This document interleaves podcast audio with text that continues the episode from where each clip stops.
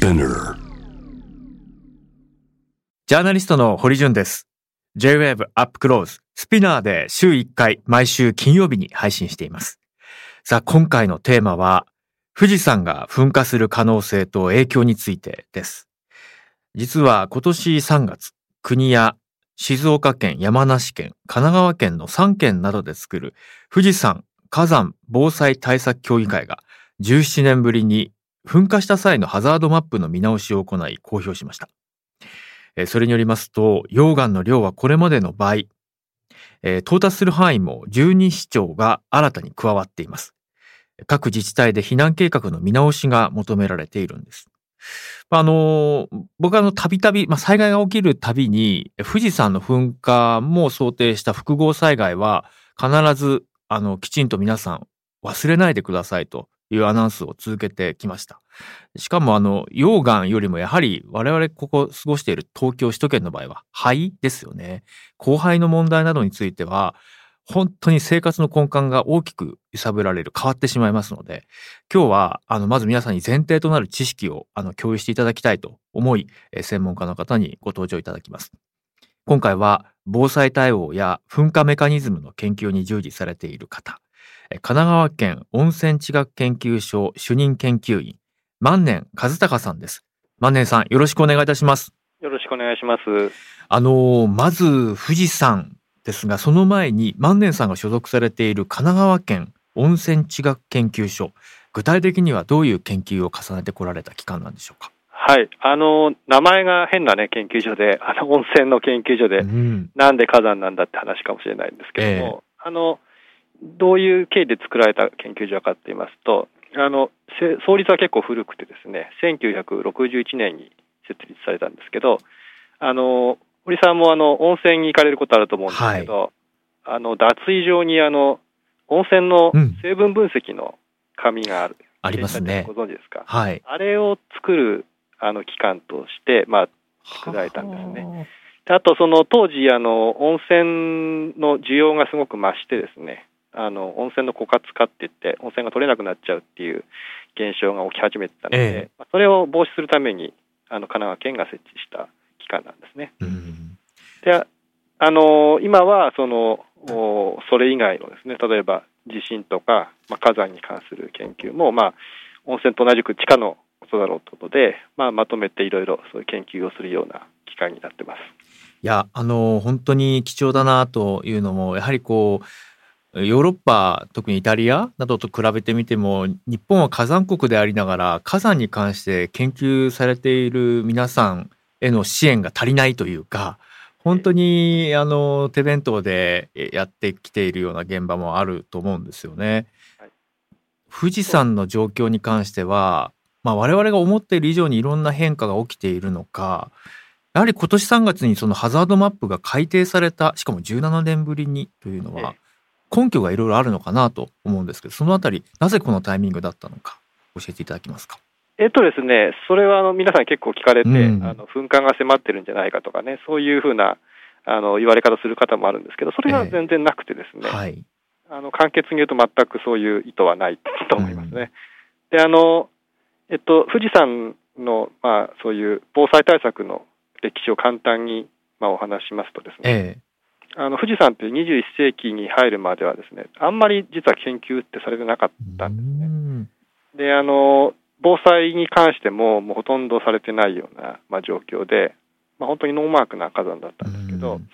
あの2000年頃にですねあの富士山の直下であの低周波地震っていうあの特殊な地震があの観測されるようになったうんですね。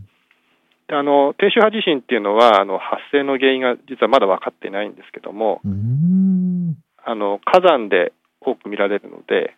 まあ、何らかのこのマグマに関係した、まあ、流体って我々言うんですけど、ええ。例えばマグマもまあ流れますよね、まあ、流体の一種なんですけども、あとは火山のガスとかですね、あと水とか、まあ、そういうのが、えー地下で動いてるんだろうっていうふうに、えー解釈されるんですけども、まあ、その低周波地震があの観測されたっていうことで、えーマグマの活動がね、現在進行形で実はあの富士山の下で起きてるんだってことが認識が新たになったんですね。で、まあ、あの火山学者としては、まあ、富士山あの江戸時代に噴火してますし、まあ、活火山だってそれはみんな知ってたんですけども、うん行政も含めて、あーこれ活火山なので、まあ、なんとかしなきゃいけないって話になったんですね。それで、えっと、すぐ2001年からですね、ええ国の内閣府っていうあの部署があるのをご存知だと思うんですけど、えっと、そこがあの富士山ハザードマップ検討委員会っていうのをまあ作りまして、それで2004年にえー最初の報告書を出したんですね。で、あの自治体はその地方あの報告書をもとに、まあハザードマップ作ったり、あと避難計画を立てたりしてるんですけども、あのこのその2001年からの作業があの契機となってですね、ええ富士山の研究っていうのが、まあ、すごく進んだんですね。うん。で、その2004年の報告後の後も、いろいろなあの知見が加わってきてですね、ああの例えばあの、まあ、一番大きかったのは、その富士山の噴火口のですね、分布が、まあ、ちょっと見直さなきゃいけないとかですね、うん。あとあの最大の溶岩が出て、あの青木ヶ原使っ青青木ヶ原っていうのを作った、はい。あの溶岩噴火っていうのがあるんですけど、その量が、その、えー、と噴出量がですね、従来の水盛りよりもまあ大きくなったとかですね、あとその、もう20年近く経ってるので、コンピューターがあの発達うんして、で計算があの割と早くえ済むようになったってことで、はい。あのシミュレーションがより高精度なシミュレーションをかけられるってことになって、まあ、そういうこと、技術的な背景とか、まあ、そういう、えー新しく知識が付け加わってきたので、まあ、これはちょっと2004年のはもうそろそろ古いでしょっていう話が、えーもう5、6年前からですね、火山学者の方でうんいろいろ言ってきたんですね。でそれが、えー2018年からようやく、えー静岡、山梨、神奈川の3県がですね、あのやりましょうということで、まあ、言ってくださって、それで、えー2018年から検討をして、ようやく今年の3月に、2021年の3月にまあ報告書が出るという形です形ですね。なるほど。いや、あの、例えばあの、富士山を観測していると、まあ、その、膨張しているんだとかですね、えー断片的に、こう、火山活動を、こう、感じさせるような、こう、情報がポロポロっと、こう、一般メディアに出てきたりとかはするんですけれども、えーこれ現状としては富士山というのは将来的な噴火というのはこれはまあ現実の問題として認識しておくべきものですよね。えーとですね、それ、まあ、言い方が難しくて、うんあの観測自体がはい。その先ほども言ったように、えっと、今世紀に入るまでそんなにちゃんと観測してなかったんですよ。えなので、えっと、そんなにその、えっと、その、なんですかね、噴あの噴火、もちろん噴火もしてないわけなので、えはい。あの他の、例えば、臼山とか阿蘇山とかですね、そういう噴火を何度もしてる火山に比べると、うん噴火に至るまでにどういう現象が起きてくるのかっていうのが、まあ、分かってないんですよ。えなので、えっと、今どういう状況にあるのかっていうのは、本当のところはなかなか言いにくいんですけども、ただ、えっと、今の状況で、例えば噴火があの差し迫ってきてるとかですね、近い将来、まあ、噴火するだろうと、そういうのはないですね。うんただ、その、えっと、まあ、なんですかね、歴史的に見るとう、んまあ例えば平安時代なんかもしょっちゅう噴火してるわけなので、ええあのまあ、我々の生きてる人生っていうのは、まあ、富士山のあの人生に比べると全然短いので、うん確かに。今はだから、その小休止をしている段階で、まあ、今後はいずれは噴火するだろう。ただ、まあそういう現在のその観測網で、えーこれがあの懸念だなっていうのは、まあ全然ないですね。あの本来であればね私たちはあのいろんな山が活火山であるという認識も必要だと思うんですが結構まあ観光地として何も知らずに、まあ、スキーしたり温泉に入ったりとかで富士山も、まあ、その活火山の一つなんだというか基本になる情報があのあまり入ってないなという僕もこういう仕事していなかったらなかなか触れられなかったんですけどただ先生がですね万年さんがあの KK ベストブックから最新科学が映し出す火山その成り立ちから火山災害の防災富士山噴火というご本を昨年の10月に出版されたばかりです。ちょうどあのこの改定の直前のタイミングでの出版ということで、これもあの計画されていらっしゃったものだ。いや、これもね、全然計画してなくあ、て、たまたま。たまたまです。あの、これ同級生がね、この会社に勤めてて。あ、なるほど。それで、あの、なんかお前書けって言われてですね、はい、それで長年ね、あの、いやーとか言ってたんですけど、あの、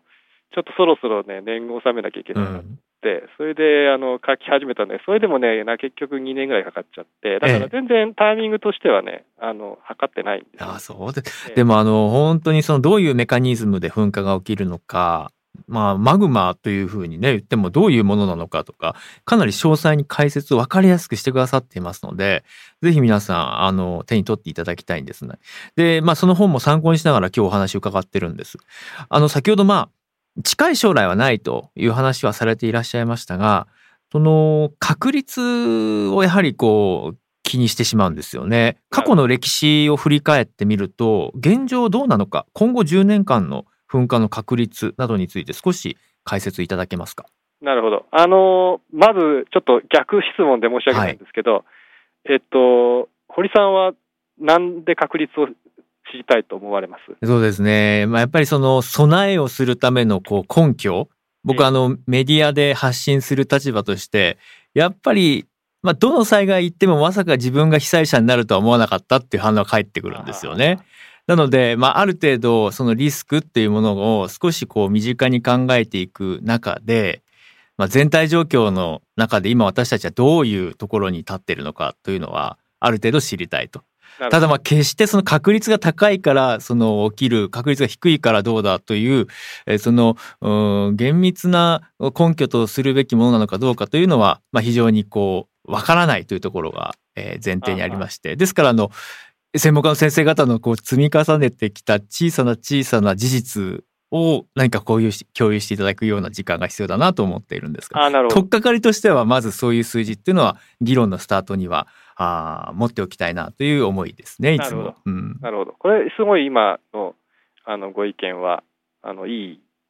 あの考え方だと私は思いますそうですか。ええ。それはなんでかっていうと、はい、あのこれからお話しますけど確率って、うん実はあんまり根拠がないとい。根拠がない。うん。あの、ただ、その、えっ、と、他のリスクと比べる上でどれぐらい、あの、大きな、あの、問題なのかなっていうのを考える上で確率重要だと思うんですよね。例えば、隕石がぶち当たっちゃう確率に比べて、富士山の噴火が高いのか低いのか、うん、交通事故に比べて高いのか低いのかっていうので、まあ、ある程度、富士山のその噴火について可能性を見ていくっていうことはまあ重要だと思うんですよね。うん、なので、まあ、あんまりそのすごくすごいあの根拠があるわけじゃないんだけど、うん、そういう確率っていうのはまあ重要だと思います。それで、あのまあ、はっきり言って、えっと、例えば今後10年間、どれぐらいかっていうのは、まあ、わからないんですね。わ、うん、からないんだけども、あのどういうこじゃあそういう時にどうしましょうかっていうと、過去、その数千年間、まあ、それは、ね、年間、そのどれぐらいの、えー、スパンでものを考えるかわかる、あの、それは考え方によっちゃうんですけど、えー、直近の過去で、あの、何千年間でこれぐらいの噴火が起きてきたので、まあ、将来もそうでしょうって考えるのが、まあ、多分一番わからない中で将来を推定する上では、まあ、一番妥当かなと考えましょうっていう、そういうルールで、えー、これからちょっとお話をしていこうと思いますはい、お願いします。そうするとですね、まあ、例えの、まあ、いろいろな、その過去何千年まで遡るかって、まあ、いろいろやり方によるんですけどもね、あの、一応こう、噴火の、その、うん、噴火があったかなかったかが分かんないような過去まで遡っちゃうと、今度は分かんなく、なんとかな、その噴火の回数のところが怪しくなってくるので、えー、まあ、噴火の回数がまあそんなに間違えてないだろうってところで、例えば1300年間、これ平安時代からこれまでですよってことで区切ると、まあ、大体20回、これまで噴火してるんですね。うん、1300年間で20回。はい、そうですね。そうすると、あの、うん、そうですね。そうすると今後噴火しない確率っていうのが求められて、今後1年間に噴火しない確率ですね。今後1年間何もない確率っていうのが求められて、それはどうやればいいかっていうと、1300-20で1280が出てきますけど、それを1300で割ればいいんですね。そうすると98.5っていう数字が出てくるんですけど、その、それがだから、来年、あの、噴火しないで1年間過ごせる確率が98.5ってことになりますね。で、逆に、あの、噴火する確率はその、それから引い 100, た100から引いたやつなので1.5%ってことになりますね。で、先ほど最初の答え、最初のご質問に戻ると、えー10年間噴火しない確率ってことになるので、はい。1300分の1280をこれ10回かければ噴火しないってことになるので、10年間噴火しない確率は85.6ってことになります。なので、今後10年間に1回以上噴火するってことになると、この確率14.4%ってことになりますね。なので、まあ、い最初のお話お話をあの質問に答えるとすると、まあ、過去の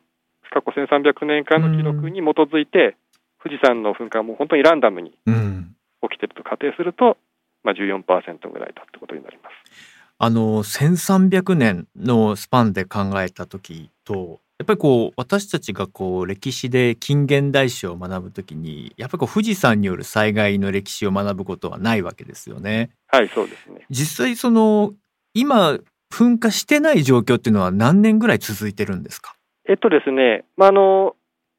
おそらく1707年っていうあの宝永噴火っていうのが最後のマグマが出た噴火で、まあ、その後あの微妙な記録もあるんですけども、おそらく1707年より後は噴火してないだろうと私は考えてます。ですので、まあえっと、今かに計算ができないけど、300年以上うん噴。火をしてないってことになりますね。これはあの、その過去の歴史のスパンから考えたときに、320年間噴火していないうん。その活火山が溜め込んでいる、じゃあエネルギーはどうなんだろうかとか、そうなってくると、まあそろそろまあ噴火をしてもおかしくない時期なんだろうかとか、まあそういうことも、あの、考えてしまいますけれども、このあたりはどう、あの、思っておけばよろしいですか？えっとですね、あのこう噴火する前の期間が、要するに噴火やお休みしてる期間が長いと、次の噴火が大きくなるんじゃないかって言われることは言われるんですよね。いや、それ根拠があるかっていうと、そう根拠があることとも私は思わないですね。それで、あの例えば、あのお富士山の噴火って、その非常にその量、噴出量で見ると不均質に起きてて、うん。実はあの過去5000年間で最大の噴火が先ほどお話しした貞観噴火ってやつで平安時代に起きてる噴火なんですけどもで2番目が実は宝永噴火なんですね、うん。だからそのワンツーフィニッシュが 歴史時代に起きてるっていうことなんですよね、うん。だからその非常に大きな噴火があの、えっと、最近あの起き起きてるってことなんですよ。火山あのまあ、我々の歴史から見ると全然わかんないんだけど、うん富士山の噴火の歴史から見ると、うん。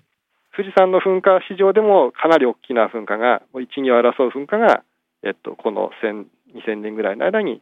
起きてますよってことなんですよね。なので、あのなんていうかね、そんなにその、うん。お大きな噴火があったからお休みするとか、あのちょちょこちょこ噴火してるか時はずっとちょこちょこ噴火してる、そういうふうな、ね、パターンには見えないんです。うんなので、将来のその予測っていうのもあのできないと考えてます。ありがとうございます。そうなってくると、まあ、過去のその大噴火が一体具体的にどういうまあ影響をもたらしたのかなど、そうしたこう経験をある程度シェアしておくことで、まあ、仮にまあ起きた場合、まあ、こういう想定は対処できますよね。これは対処できませんよね。ということは、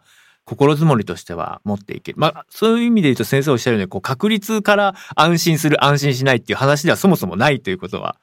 おっしゃる通りですよね。なるほど。ねはいちなみにその宝永噴火は具体的にどれだけの被害をもたらしたんでしょうか？えっとですね、当時のあのえ起きた時代って1707年なので、江戸時代なんですけども、まあ、それ、その時にあのいくら使ったかっていうのは、もちろん記録ももちろんあるんですけども、はい。まあ、そんなに正確じゃないし、今の貨幣価値に直すとちょっとわからないので、うんそのお金でどれぐらいかかったかっていうのは、まあ、ちょっとお話できないんですけども、はい。大体その、あの、ふもとの、あの、まあ、町ですね、す須橋とかああいうところでは、えーまあ、2メートルとか3メートルとか、そういう火山灰が降ったとされてますね。で、静岡、神奈川県境でも、まあ、4、50、40センチから60センチぐらい積もってますし、ええまあ横浜とかでもですね、10センチぐらい積もったようですね。これはあの、3メートル火山灰が積もるというのは、まあ、それこそ、あの、過去の文明が火山によって沈んだっていうことを思い出してしまうぐらい、かなりの量ですよね。そうなんですよね。うん。なんですかね、火山灰っていうと、ええあの大したことないように感じちゃうんはいですけ。ど、ええ。結構これ大変な量なんですよね。うん。で、あの桜島ってあのご存知だと思いますけども、あの桜島って、ええあのちょ割とそうですね、あの特にあの堀さんの高校生、中学生ぐらいの時って報道があったと思うんですそうですね。やってるようなね。で荒廃している様子を皆さんこう傘を差したりとかまあ非常にこう街がグレー色に染まりながらあ結構降ってるなっていう印象でしたけどね。で、あれ、どれぐらいかっていうとですね、あの、1年間でも2ミリないってくらいなんですよう。んで、だから、あの、もう全然違う、あの、次元が違いますね。そうなんですよね。だから桁が違う量が積もるってことですね。で、えっと、桜島で年間1センチ以上積もったのが1985年だけなんですけれども、うん多分それが、あの、えっと、堀さんがあのご覧になった、ええっと、火山灰まみれの時期ですよえ。うね。ん。それで平均は、えっと、平均だと2ミリないぐらい。えっと、1970年以降の平均だと2ミリない感じですね。ですので、えっと、すごい降った映像が、まあ、1センチ、1センチようやく積もったか積もんなかったかぐらいなので、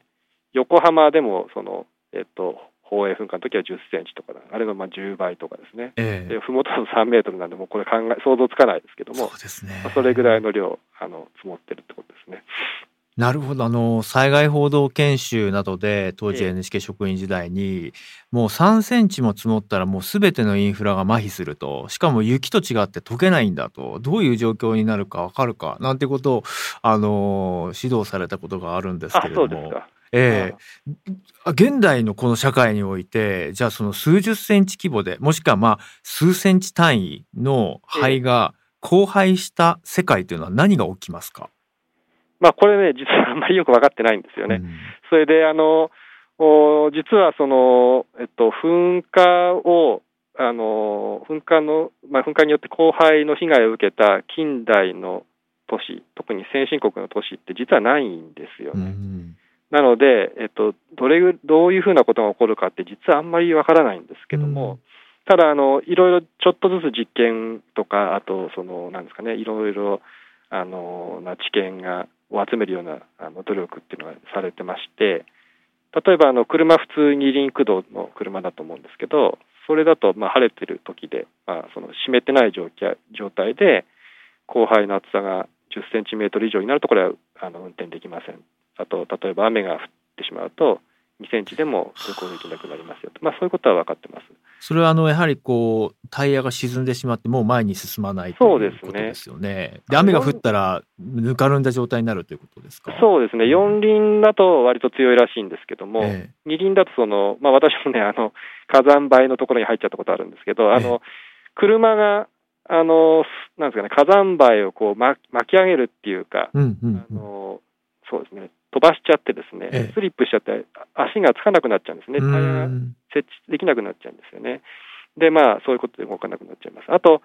電車ですとですね、これはあの、電車はもう本当にわずかでも降ると動けないですね。で、それはなんでかっていうと、まあ、危なくなる、あの、運行、それ走れなくなるっていう以前にですね、ええあの、鉄道ってあの、レールにですね、この信号が流れてるんですよ。はい。で、前の、あの、電車との距離とかですね、うん信号が赤か青かとか、そういうのもあの全部、そのレールを伝って、えー情報がいってるんですね。それで、そのレールと、その、おな車輪の間に砂が、まあ、火山灰が積もっちゃうと、ええその絶縁されちゃうので、信号が、あの、伝わらない。そうなんですよね。うん電車側で、えー信号が伝わらなくなっちゃうんで、安全に運転できないということで、あの鉄道はもうあのわずかでもダメってことは分かってるらしいですね。となると当然、まあ、あの東名高速道路や東海道新幹線というのは、まあ、まさにこう富士山を見ながらのエリアですから首都圏とその他の地域をつなぐ大動脈がダウンするっていうことですよね。そうですね。物流はもう完全にスタックしてしまうような状況だと思いますし。あとあのこういうことも聞いたことがあるんですけれどもいわゆるあのジェットエンジンであったりとかまあそれはもう灰をふ吸い込んでしまうとショートしちゃうとか、あとはあの、火力発電所のタービンなども、これ回せなくなるんじゃないかとか、そういうことも聞いたりしました。実際どうですか？あの何でしたっけね、えっと、飛行機に関しては、確かにこれは大問題で、ええ、あの飛行機ってそのものすごい空気をあの吸い込んで、それを熱して、あのまあ、ジェットにしてるんですけども、え、そのものすごい大量の空気をあの吸うので、はい、ものすごい大量の火山灰も入っちゃうわけです、ね、そうするとあのエンジンの中でその火山灰があの高温で溶けて、まあ、エンジンの周りについちゃってそうすると最悪の場合はあの飛行機が止まってしまうっていうことになるのであの非常に厳しいあの基準が設けられていて、まあ、基本的には火山灰を出すような噴火の時には風下が飛ばないようになるってことになりますね。で富士山の場合ですともう羽田も成田も両方風下なのでそうかこれはまあ当然無理ということになってしまうと思いますね。上下水道に関してはいかがですか？えっと、上下水道に関してはですね、あのこれもあのよく分からっていません。で、あの下水道は特に分かってないんですけど、え上水道に関してはですね、あの取水するところの、まあ、口に火山灰がたくさん入ってしまう取水ができないとかですね。うん、あとあの、えー、こういろいろなそのゴミを沈殿したりですね、ろ過したりする施設が、まあ、プールみたいになってるのを、まあ、見たことあると思うんですけど、はい、そこにあの直接火山灰が入ってしまうと、この火山灰についてるあのフッ素っていうあの成分が、はい、あのえー、水に溶け出てしまうんですね。であのそれが、まあ、比較的容易にその飲料の基準を超えてしまうということがありますね。流れてるけどそれを私たちが安心して飲めるかというとちょっと戸惑いますよね、そこはね。そうなんですよ、ねうん、ただ、まあ、止めちゃう、水道止めちゃうと、この水道の水ってあの火山灰をこう除去するあの時にも結構その重要なんですね、すねある程度濡らして、えー、その埃が飛ばないようにして除去するっていうのがいいので、あの水道止める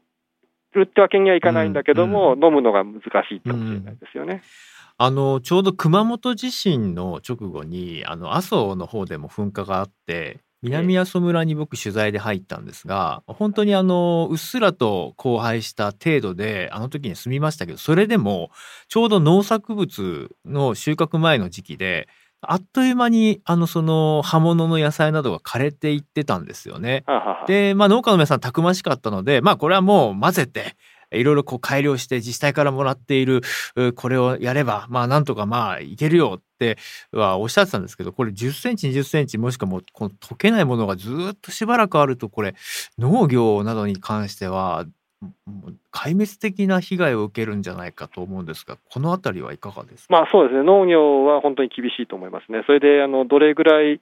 のあのなんですかね被害があるかっていうのはちゃんとまだ見積もってはいない状況だと思います。そうか、そこはまだ想定されてないということですよね。そうですね。あの鉄道にしても車にしてもその現在のところは、まあ、こういうことがあるよってことは分かってるんですけども、はい、じゃあ具体的にどれぐらいの規模でダメになるかっていうのは、まだこれから検討しなきゃいけないですね。これはもう課題ですよね。あの、国の検討会は富士山噴火の荒廃シミュレーションというものを、はい、えー、発表した。万年さんもこのシミュレーションには関わってこられたんですよね。あ、そうですね。はい。具体的にはどういうシミュレーション内容になるんですか？えっとですね、これあの、富士山で、まあ、噴火がをしたときに、あのまあ、どういうふうにあの、どういうふうな範囲で影響があるかっていうのを、まあ、あの見積もりたいっていうことなんですけども、それはまあ見積もるのは非常に簡単で、ええ、その宝永噴火っていう、もう実我々実績っていうんですけども、うん、その歴史的なあの事実があって、ちゃんと研究もあるので、まあ、この範囲がダメになるってことは、まあ、この範囲にどのぐらいの火山灰が降るってことは、それはまあ分かるんですね。ええただ、その、まあ、問題がいくつかあって、もうちょっと知りたいっていうのがあって、例えば、あの風の向きがちょっと違った場合どうしましょう、うん、どどういうふうな違いがあるんですかとかですね。あと、あの時間発展って言ってですね、そのお要するに地地質調査で分かるやつっていうのは最終形なんですよね。うん、だからこあの放映の時代の1707年の12月16日が始まるんですけど、それからの2週間でこれだけ積もりましたよっていうのが、最終的な結果としては分かるんですけど、うん、じゃあ16日にはどれぐらい降って、うん、17日にはどれぐらい降ってって、そこまではちゃんと分からないんですよね。だからシミュレーションではそういうそのあのなんですかね違うえっ、と風のケースでええ。どうなるのかってことと、あと時間発展がどうなるのかってことですね。まあそういうのを、えーちゃんと明示した方がいいってことで、えー計算をしてもらったってことですね。いや、でも聞けば聞くほど逆に宝永噴火からよくあの各地域復興したな、復旧したなと思いますね。いや、まさにね、それ本当にそう思ってて、えあのー私もね、不思議なんですえ。よ。うん。それで、実は神奈川県立博物、歴史博物館の方でも、あの、興味を持って、ええ。あの、学芸員がいて、まあ、結構長年こう調べていていたんですけど、まだね、調べ中みたいなあところがあって、ですね。だからうん歴史の人がですね、ええあの、まあ、いろんな古文書とか見ていっうんて、調べていくっていうのもものすごく重要ですね。あと、その、何でしたっけね、今、あの、新東名っていうのが、はい神奈川県内で作ってるんですけど、ちょうどですね、あの、遺跡が結構埋まってる範囲うんを通るんですよ。ええ。とあの高速道路をまあ通すときに、まあ、遺跡、まあ、壊しちゃうわけですよね。えで、そうすると、その前にだから調査しましょうってことで、地面生えてみると、うんその昔の復旧の跡が結構出てえ。きたり、うんそれはまあどういうものかっていうと、まあ、昔、この農地がええ広がってたわけですけど、宝永の噴火でまあ30センチとかこう火山灰が積もっちゃうわけですよね。ええ。そうするとそれあの、今だったらその全部除去してどっかに運びましょうって発想なんですけど、当時はそんな車がないですからね。そうですよね。だからその場でその埋まっちゃったあの土をですね、なんですかね、ほっほなんとか掘って、うんうんでその溝に火山灰を埋めて、それでその上から掘った土をかぶせるっていう、まあ、天地返しって言ってるんですけど、うんその後があの遺跡として結構見つかってるんですよね。でそういうあの考古学的なですね、まあ、ええ。1707年でも考古学なんですけど、うん。あのそういう考古学的なものとか、その歴史の記録っていうのはものすごく重要で、あそういうのはまだ研究する余地があるんじゃないかなと。ですね。まあ開発優先でそうしたものをねやっぱりこう大切にしないとしっぺ返しのように私たちが直面した災害からの復興復旧に知見がないってことになりかねないのでいや今の先生のお話を伺ってると、うん、ちょっとすごく興味があります。あ、そうです。ええあの、具体的に、じゃあ、その、今、じゃあ、うん直ちに噴火しました、じゃあ、灰が降りましたっていう時に、避難計画は、まあ、避難訓練というのは、その周辺3県などでやってますけど、具体的に避難に見えてきた課題とか、今まだ対策が取れてない問題点っていうのは、どういったところにありますか？えっとですね、あの実はまだあの静岡、山梨については、えっと、避難の計画はしてますし、あと部分的な避難訓練も多分してると思うんですけど、えええええ私、えあの他の県ですので、あ、そうか。神奈川以外の、ええ申し訳ございません。はい。やってますね、国とさ、あの、それぞれでね。ええただ、そのおそらく、えっと、一番問題なのはあの、部分的にそういう訓練ができても、やっぱり人数を逃がすのがかなり大きいので、ええうんえーとそれがまあ大きな問題だと思いますね。で特に神奈川県に関してはもうその、えー火山灰が来るっていうような訓練はですね、まあええ一応その、えー頭上の訓練だとか、あとまあそういうレクなんですかね講義形式の訓練っていうんですかね。ああ、なるほど。ただそう実際だけど、えーどれぐらいの車両を作ってどこに逃がすかっていうのはまだ全然な状況ですね。うーん、確かに。まあ、あの、全くまあ、違う災害ですけど、原子力災害の時にも一応避難の訓練などはしていたけれども、ええまあ、その、机上の訓練って、机上の計画に沿って、結局、蓋を開けてみたら放射性物質が、あの、拡散されている方方に、あの、避難していくことになってしまったとか、あと、やっぱりこう、7000人規模の町が避難しようと思ったら、まあ、10時間近く移動にかかってしまって、えーそれはもうやはりもっと想定を見直すべきだったんじゃないかとか広域で大人数が避難してしかもそれが降灰が降り続く中で何ができるのかっていうのは先生これもう本当に大変なう事前想定が必要になってきますね。えっと実はね、その通りなんですね。それで、あの日本のその、えっと法律でですね、はい。その避難とかその、まあ、防災のことを決めている法律っていうのがありまして、それは災害対策基本法っていう法律なんですね。であのご存知かどうかわからないんですけど、その災害対策基本法で、じゃあ誰がその避難の決断をするのかとか、誰が防災の計画を作るのかって、これは実はあの市町村長なんですよね。であの噴火の災害の時に問題なのは、その市町村で解決できないような大きな範囲がやられてしまうっていう問題があるんですね。で、じゃあ県ならいいかっていうと、県でもちょっと足りなくて、あのやっぱりそのおお他の県に逃がすっていうのがどうしても出てきちゃうわけですね。で、その枠組みって実はほとんどなくてですね。ああ、なるほど。ええ、複数の都県にまたがって例えば移動したり協力したりとか。そうですね。なのでまあ一部には多分そういうなんか協定を、広域の協定などを結んで、ね。うん、あるかもしれないですけど国全体として例えばあの神奈川県の人を埼玉県に逃がしたときに、そういう費用負担どうするんだとか、うん、実際その逃がす、えっと、どういうあの手段を使って、誰の負担で逃がすどこに逃がすかっていうのに関しては、まあ、まあ、まあ、ほとんど決まってないっていう状況いや本当に、まあ、その先ほどの、まあ、原発事故の教訓を生かすなら、僕が取材した楢葉町は、あの首長の判断で早期避難をあの南のいわきに全町避難っていうのを開始するんですけど、あ一般道路が寸断されるなどしているので、高速道路を使いたいというふうに言うんですが、国からは、いや、高速道路はあの災害復旧専用で自衛隊が通るので、あのそちらの自治体の車通れませんって突き返されちゃったなんて話をして、判断はできるけど権限がないっていう、こういう状況も生まれて、今まさに先生の話聞いていて、さあ避難しようって言っても使える道路がないとか、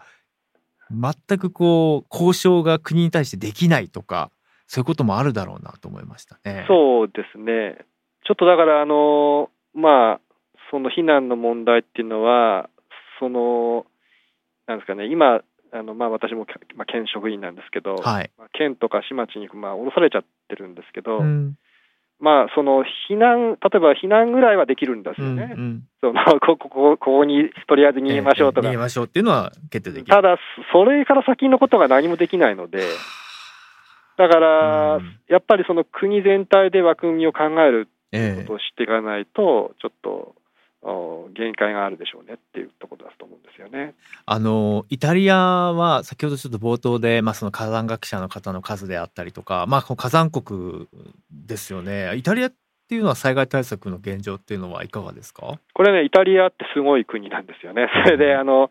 イタリアってあのベスビオ火山っていうご存知でしょうか、はい、あのナポリの近くに、えー、あの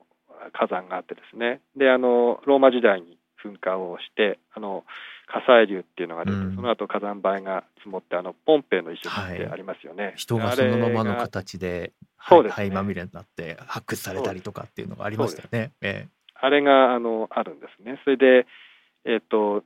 イタリアの当局っていうのはあのまあ、偉くてですね、えでその、えー、防災関係の大臣にあの地球科学の学者がなったことがあってですね、であのまあそのベスビオ火山っていう、まあ、火山なんですけどその周りの人をまあ逃がしましょうっていうあの計画を立てることにしたんですね。でこれはどういう計画かっていうとあの70万人その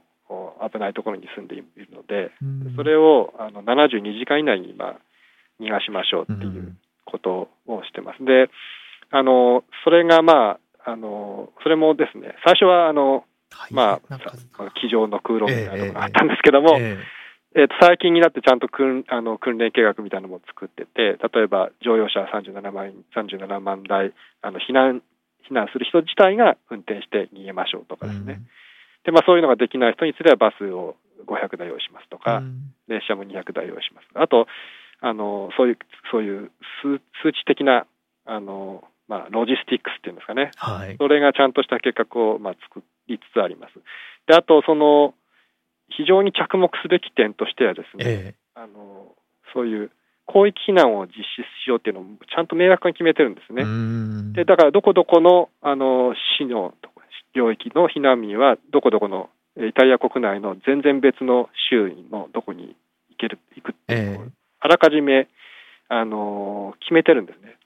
でそれあの縁組って言ってるらしいんですけど、その姉妹都市みたいな感じ。なるほど。ここの町の人はここの州にいます。もう今今から決まってます。で、あとその、あの、また優れてる点は、その各、その、まあ、集落の、あの、コミュニティを維持したまま、うん、あの、避難させようっていうふうな、まあ、計画を考えてる。バラバラになったり、生活基盤が、もうみんな地域の顔なじみの人も別々のとこに行っちゃったなんていう、まあ、日本の災害の避難の大きな課題の部分っていうのは、まあ、体制づくりとして平時から想定してコミュニティ移転というのをやってるってことですね、想定で。まあそうですね。で、あの、まあいろいろな意見があって、本当にできるのかっていうのは、まあ常にこう、うん、あの、あってですね、あの、イタリアはそう言ってるけど簡単にできるのか、そういう意見としては多分あると思うんですけども、うん、まあ考えて、それをこう、ちょっとずつやってるっていうだけでも結構偉いことだと思いますね。